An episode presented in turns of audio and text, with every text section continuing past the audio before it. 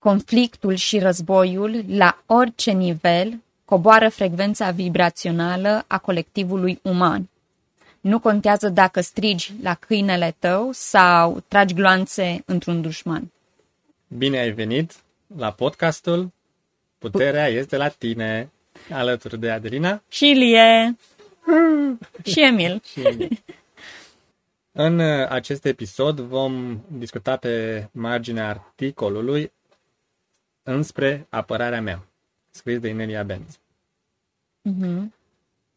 Ca un uh, sumar la ce am înțeles noi din articol este că acum pe planetă există o energie a conflictului pe care noi o percepem la mai multe niveluri.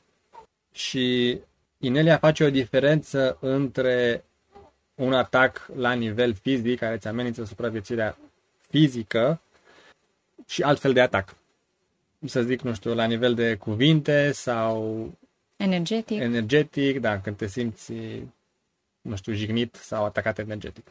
Și titlul articolului este o indicație la faptul că atunci când te simți defensiv, când vrei să acționezi și să spui ceva înspre, sau să faci ceva înspre apărarea ta, e bine să devii un pic atent și să vezi cu ce fel de conflict ai de a face și să acționezi în consecință. Dacă este un conflict fizic, Da, este ceva ce îți pune viața în pericol Mhm. sau este doar vorba despre e, orice altceva ce Orice nu, te altceva, da. nu-ți amenință viața?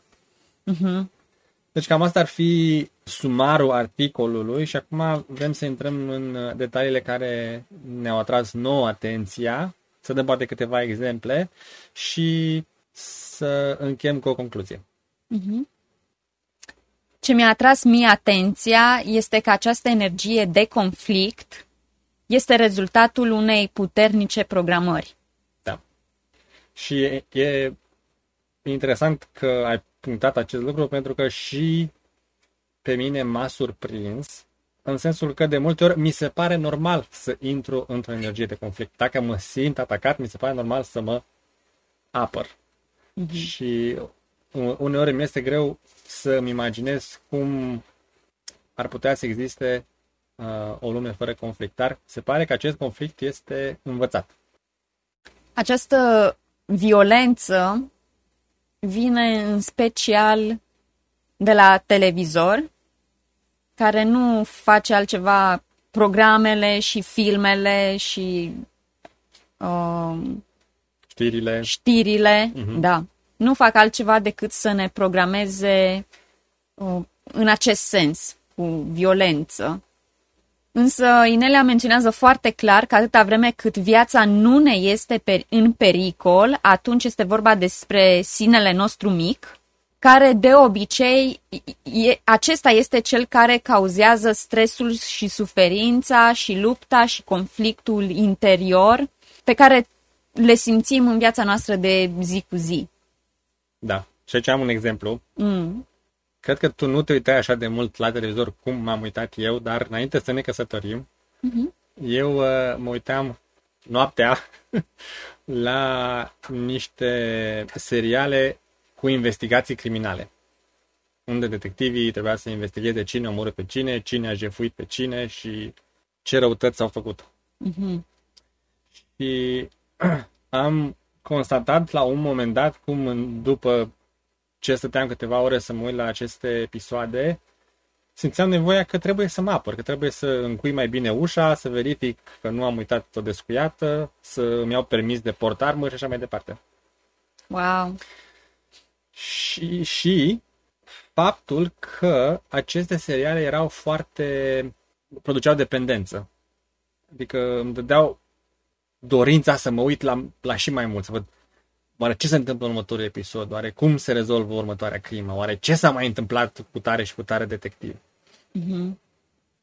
Deci, um, acum știu că sunt construite în special de așa natură pentru a stimula această dependență de dramă și de violență și de, cum să zic, hormonii și reacțiile emoționale pe care le ai în corp când privești astfel de materiale la televizor. Și am reușit până la urmă să îmi dau seama că îți colorează foarte mult Gândirea? gândirea și uh-huh. experiența și așteptările pe care le ai de la oamenii din jurul tău. Că nu se știe niciodată unde se ascunde în umbră un criminal. și ce m-a scos pe mine din această dependență de seriale criminale a fost să încerc să mă uit la un astfel de episod cu tine și tu nu, ai, tu nu ai putut să te uiți. Tu îți puneai mâinile la ochi sau mă puneai să închid uh, televizorul și îmi stricai toată experiența. Nu puteam să mai intru în drama de acolo și să simt și eu ce a simțit personajul principal. Și asta mi-a tras atenția că cât de diferit răspund eu la aceste, acest tip de materiale și cât de uh, respingătoare ți se păreau ție. Eu nu puteam să văd destul de multe că se găta noaptea, iar tu nu puteai să nici măcar la unul. și acum, după mai bine de șase ani de detoxifiere, dacă se întâmplă să văd un material la televizor care este violent, fie psihic, fie fizic, simt și eu acum în corp și în emoții uh, faptul că nu vreau să mă expun la așa ceva și că îmi face rău. Mm-hmm. Și ne este mult mai ușor să acceptăm ca normală și frumoasă experiența pozitivă în jurul nostru. Mm-hmm. Da. Să ne aducem aminte că nu suntem victime, mm-hmm. eventual dependenți, dar nu niște victime. Da. Iar scopul uh, acest, acestei dependențe, nu, de dramă, este de a ne ține legați de aceste jocuri mici, cum dădeai tu exemplu că începea să-ți fie frică, nu? Uh-huh. Și te gândeai la tot felul de lucruri dintre astea așa, ce ai putea să faci să te aperi, nu? Sau... Da, să crească în vânzările la încuietorile la ușă. exact. Da, deci în loc să te gândești la ce proiect care te inspiră ai putea să creezi, cu cine ai putea să colaborezi, unde ai putea să călătorești, gândurile tare se micesc înspre cum pot să mă apăr, cum pot să mă încui mai bine în casă, cum pot să mă baricadez, cum pot să mă asigur că nu mă fură cineva. Și să duce și la deconectare, nu? La deconectarea de oameni, probabil nu mai există încrederea în oameni, care sunt aceste jocuri mici de al sinelui mic practic, uh-huh. cum îl numește Inelia. Ce observăm aici? Că, de fapt, viața nu ți-a, pus, nu ți-a fost pusă în pericol, corect, nu a venit nimeni cu un pistol la tine să te amenințe sau cu un uh-huh. cuțit sau așa, însă această dependență a fost creată într-un mod uh, diferit.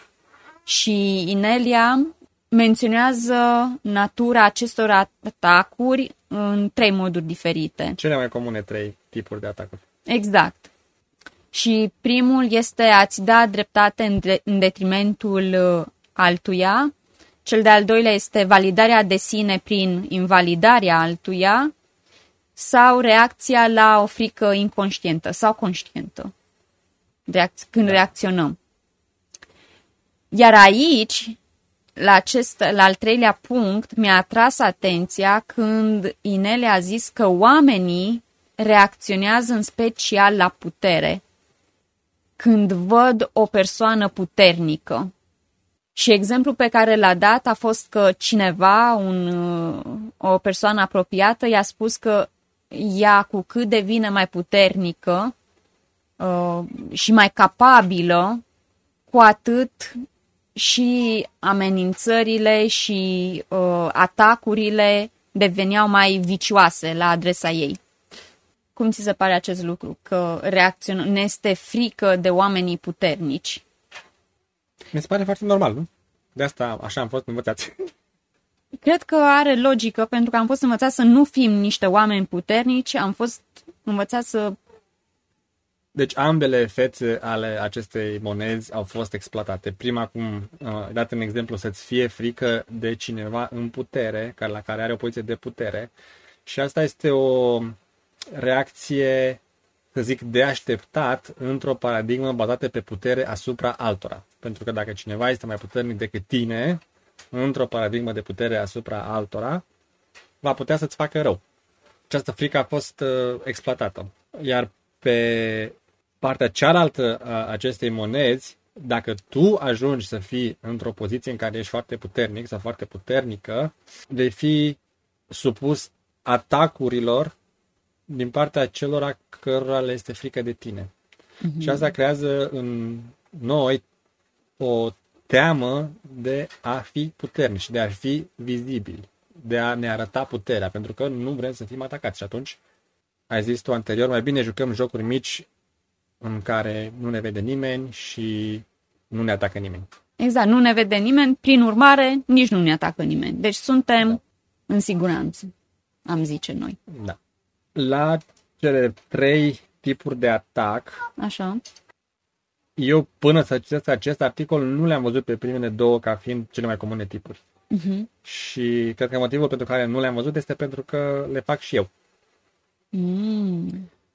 De exemplu, nu mi s-a părut sau, sau nu mi se părea că a îmi da dreptate în detrimentul altuia. Deci că dacă eu am dreptate, înseamnă că altcineva trebuie să greșească. Nu vedem asta ca o formă de atac. Vedeam ca un argument în, în favoarea punctului meu de vedere. Mm-hmm. Și și acum trebuie să stau să mă gândesc destul de profund, să îmi dau seama cum poți să ai un argument sau cum poți să ai dreptate fără să faci pe cineva să fie greșit sau să nu ai dreptate. Mm-hmm. Fără să intri în conflict cu cineva. Și ce idee îmi vine acum este că pur și simplu să îți prezinți experiența personală și adevărul așa cum îl cunoști tu. Da. Fără să fie nevoie să aduci dovezi contra și să construiești un caz împotriva altora, ca deci, în concluzie, să rezulte că tu ai dreptate. Și acest uh, tip de atac și rezolvarea acestui tip de atac se aplică în toate aspectele vieților noastre, de la relația de căsătorie până la relația cu copiii, până la relațiile de serviciu și poate și între state. Uh-huh. Și să ai această abilitate de a comunica în, și de a-ți exprima punctul de vedere fără să intri în conflict și în energia de atac asupra persoanei cu care vorbești. Și în partea cealaltă a monedei să nu te simți atacat când cealaltă persoană își expune punctul de vedere care poate e diferit de al tău, nu? Da, e una să-ți exprimi punctul de vedere și alta să invalidezi pe altcineva. Uh-huh. Corect? Da. greșit. Hmm? greșit. Ai greșit. Te să arăți și cu degetul dacă ascultați doar audio. Iar înainte să mergem mai departe, aș vrea să subliniez și eu uh, paragraful în care zic că noi nu suntem niște victime a, a acestor uh, uh, programe care creează dependența de dramă și de violență și exemplul foarte concludent este tot cel pe care l-am dat cu diferența dintre mine și tine. Nu și tu și eu am avut acces la același tip de programe de TV, la același tip de mass media și cu toate astea alegerile care le-ai făcut tu te-au protejat de a intra într-o dependență de uh, seriale dramatice și violente. În schimb, eu am ales să mă uit la ele și să consum acest tip de material, deși nu îmi făcea bine. Da. Deci nu putem să zicem că avem o scuză că era la televizor și nu am putut să-mi dezlipesc ochii de el și deci nu e vina mea, e vina televizorului.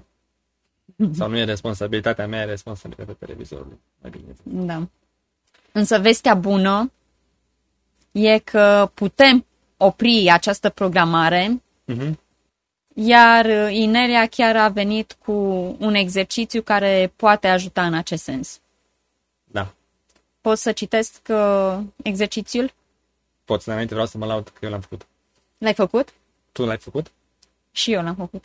Deci nu pot să mă validez pe mine invalidându-te pe tine. ok. Deci uh, nu mă poți arăta cu degetul. Nu. Bun, hai să vedem care este exercițiul uh, care ajută la oprirea acestei programări. ne facem o listă și observăm toate situațiile în care simți, ne simțim nedreptățiți, unde ne apărăm, unde îi atacăm pe alții. Uh-huh. Observăm fiecare punct de pe lista noastră până când putem distinge imaginea de ansamblu, până când nu mai suntem afectați energetic de conflict sau de atac, până când nu mai vrem să facem nimic pentru acel lucru, pentru a ne obține dreptatea. Da. Huh. Și că te-am pus de multe ori pe listă. Aoleu. Construind această listă, am observat un lucru interesant, că este foarte ușor să fac o listă foarte lungă unde mă simt nedreptățit uh, și unde simt nevoia să mă apăr și a trebuit să stau și să mă gândesc și să caut unde îi atac pe alții. Pentru că, desigur, eu sunt cel nedreptățit și ceilalți sunt cei care mă atacă. Eu nu atac pe nimeni, Doamne ferește. Da. Cred că dacă m-aș uita pe lista ta, aș găsi alte concluzii. Îmi dau seama că nu te-am pus pe listă. Cum e posibil? Bun, hai să vedem. Vrei să dai tu un exemplu? Cred că un exemplu foarte ușor de înțeles este când uh, vii tu la mine și eu sunt la calculator și mă întreb dacă avem timp să vorbim. Oh. eu deja mă simt atacat. nu ai apucat să zici nimic. Dacă zici ceva care eu nu am făcut bine sau ai vrea să îmbunătățim sau nu îți place cum vreau să le duc eu pe Emil sau pe Octavian, am, am de lucru în, pentru a putea să intru în acea conversație cu energia de oh, uh, e și o altă părere, hai să discutăm și să vedem ce uh, putem face mai bine, pentru că prima reacție este de oh, trebuie să mă apăr, să pun scutul că acum încep, începe critica și uh, cearta și supărările. Mm. Iar un alt exemplu este pe plan profesional, când cineva îndrăznește să critique ceva ce am făcut eu. De cele mai multe ori ce observ că se întâmplă este că mă simt personal atacat. Nu are programul meu sau site-ul meu o problemă, ci eu personal am o problemă și uh, trebuie să mă apăr și trebuie să mă atac și trebuie, pardon, trebuie să atac pe cel care mă, mă atacă pe mine în schimb. Mm-hmm. Și deci uh, trebuie să fiu atent la această reacție, să mă să aleg să fiu atent la această reacție, Mm-hmm. pentru că de cele mai multe ori este vorba de un feedback. Este vorba de un client sau un potențial client care îți explică faptul că are o problemă pe care putea să o rezolvi. Nu a venit să-ți ia gâtul. Nu? Viața ta nu este în pericol. Da. Foarte clar. Probabil persoana respectivă e pe alt continent. Mhm. Deci, evident, viața ta nu e în pericol. Nu. Vrei să dai tu niște Dar cu exemple? siguranță când vin eu la tine, viața ta e în pericol. Acum vreau să spun ascultătorilor că eu uh, sunt un metru jumătate, iar tu Doi metri. ai la 2 metri. Deci cu siguranță viața ta este în pericol când eu vin la tine, corect? Da. Da. Bun. M-am uh, regăsit și eu în ce ai spus tu că simt că trebuie să mă apăr atunci când cineva, de exemplu, începe să critique Da. uh, ceva, la, nu, nu neapărat la adresa mea, dar la adresa familiei. Iar uh, Mm. ca mamă, uh, dacă cineva începe să critique copiii sau uh, deja, cum să zic eu, mama orsoaică iasă din peșteră și simt așa cum uh, trebuie să mă controlez. Da, asta e chiar un punct interesant care nu a fost atins în articol sau ce puțin nu am văzut eu, dar într-adevăr um, am văzut diferența dintre mine și tine. Eu sunt mult mai uh, gata să sar la apărare dacă mă simt personal atacat. Uh, iar tu ești mult mai gata să sar la luptă dacă simți familia atacată. Uh-huh. Atunci, gata. S-a încheiat. S-a încheiat. și putem aplica aceeași logică, faptul că nu, familia totuși nu este pusă în pericol. Da, e același uh, lucru. Ok, bun. Da. da, interesant, am descoperit ceva nou. Uh-huh. Da, am descoperit ceva nou despre noi și e bine să devenim uh, conștienți de acest lucru, uh-huh. pentru că atunci când suntem în situație,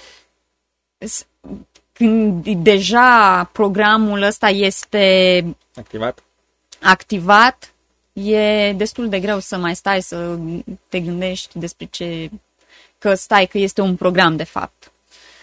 Da, eu citind uh, articolul, mi-am dat seama că problema cu care mă confrunt este că atunci când mă supăr sau mă enervez, chiar simt că mi este supraviețuirea uh, amenințată.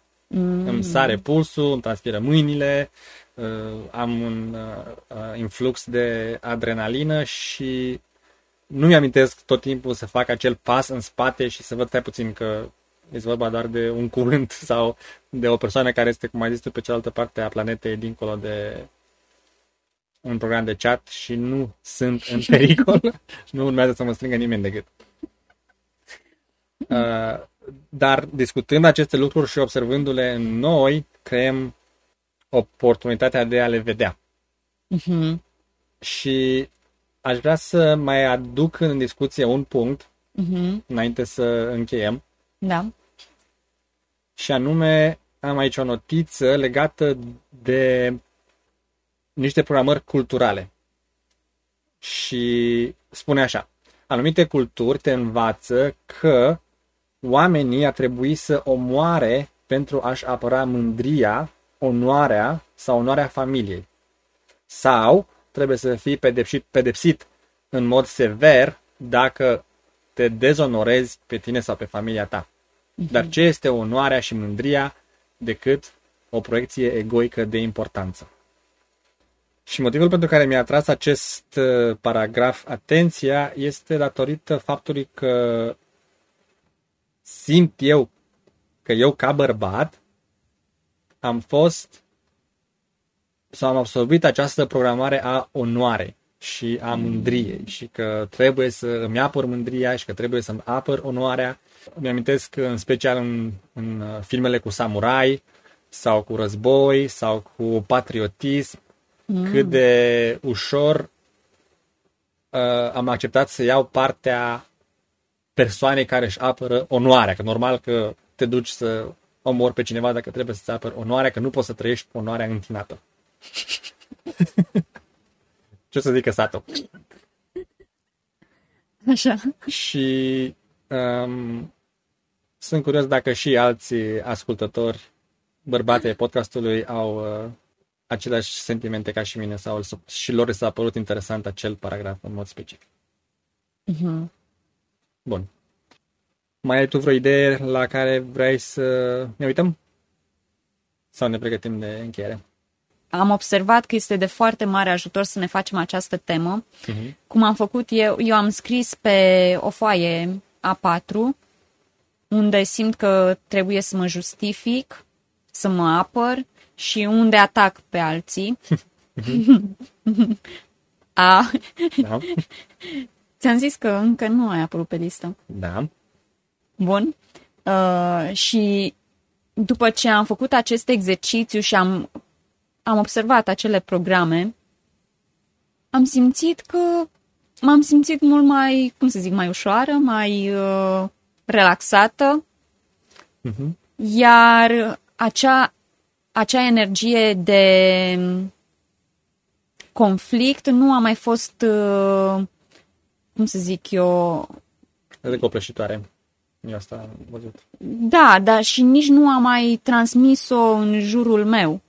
Pentru da, că atunci nu ai mai amplificat-o. Nu am mai amplificat-o, din contră, a început să scadă și să nu a mai fost nici reflectată nu mi-a mai fost reflectată înapoi, pentru că nici eu nu am mai expus-o, nu, a, nu mai aveam în mine și nu am mai expus-o în exterior.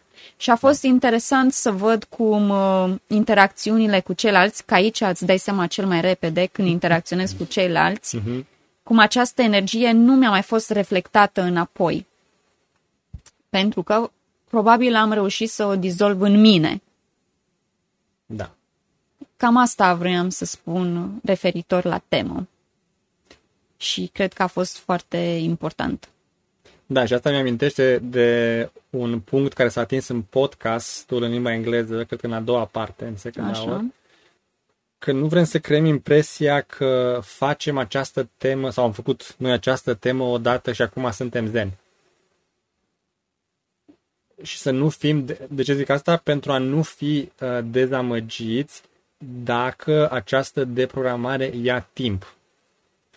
Și să apreciem pașii mărunți și micile succese pe care le avem. De exemplu, ca un prim pas este măcar acum observ că m-am enervat sau că m-am supărat.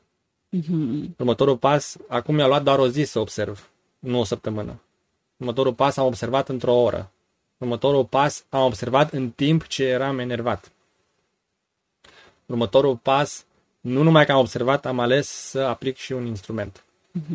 Și după aceea, următorul pas m-am enervat mai puțin, după aceea tot mai puțin, după ce aj- încet, încet ajungi să observ că încep să mă enervez și tot așa, uh, din uh, pas cu pas, ajungem să dizolvăm aceste programe din uh, viața noastră. Deci cred că nici noi nu ne putem culca pe ureche că am făcut tema asta odată și de acum încolo o să fim prieteni pe viață. E un lucru la care mai avem de lucru, cel puțin cu siguranță simt că mai am de lucru. Nu? Îți dau dre- dreptate. Da. Simt foarte bine să știu că am dreptate. Bun. Deci se merge din aproape în aproape. Da, și să nu ne lăsăm dezamăgiți că nu ne-a ieșit din prima sau dintr-o jumătate de oră. Asta, mm-hmm. asta vreau să transmit, să nu ne dăm bătuți. Mhm, mhm. La ce ajută această muncă pe care o facem cu noi înșine? Și probabil cu această idee ar fi bine să încheiem. Da. Această muncă ne ajută nu numai pe noi, Mhm. dar ajută și colectivul uman. Pentru că atunci când dizolvăm această dependență de dramă și de conflict în noi înșine, îi uh, împuternicim și pe alții să vadă acest lucru și să aplice aceleași instrumente și în viața lor. Și atunci putem face progrese înspre a dizolva acest, uh, această energie de conflict la scară globală și să co-creăm noua paradigmă unde energia de conflict nu mai există. Da, acum ascultându-te pe tine îmi dau seama că nu doar îi inspirăm pe alții să aplice aceste instrumente, pentru că și ei observă o schimbare și probabil întreabă, ok, ce ai făcut în sensul acesta? Mhm. Și prin urmare, probabil vor fi inspirați să încerce, să folosească și ei instrumentele. Dar în propria viață, acest lucru ți este reflectat înapoi prin interacțiunile pe care le avem cu ceilalți. Iar asta, m, cred că o răsplată mai bună nu, po- pot, nu se poate. Adică e minunat când vezi că poți interacționa cu cei din jurul tău într-un mod Prietenesc. într-un mod de frecvență înaltă. Într-un mod de frecvență înaltă. E foarte bine. Bun. Cred că asta ar fi concluzia noastră.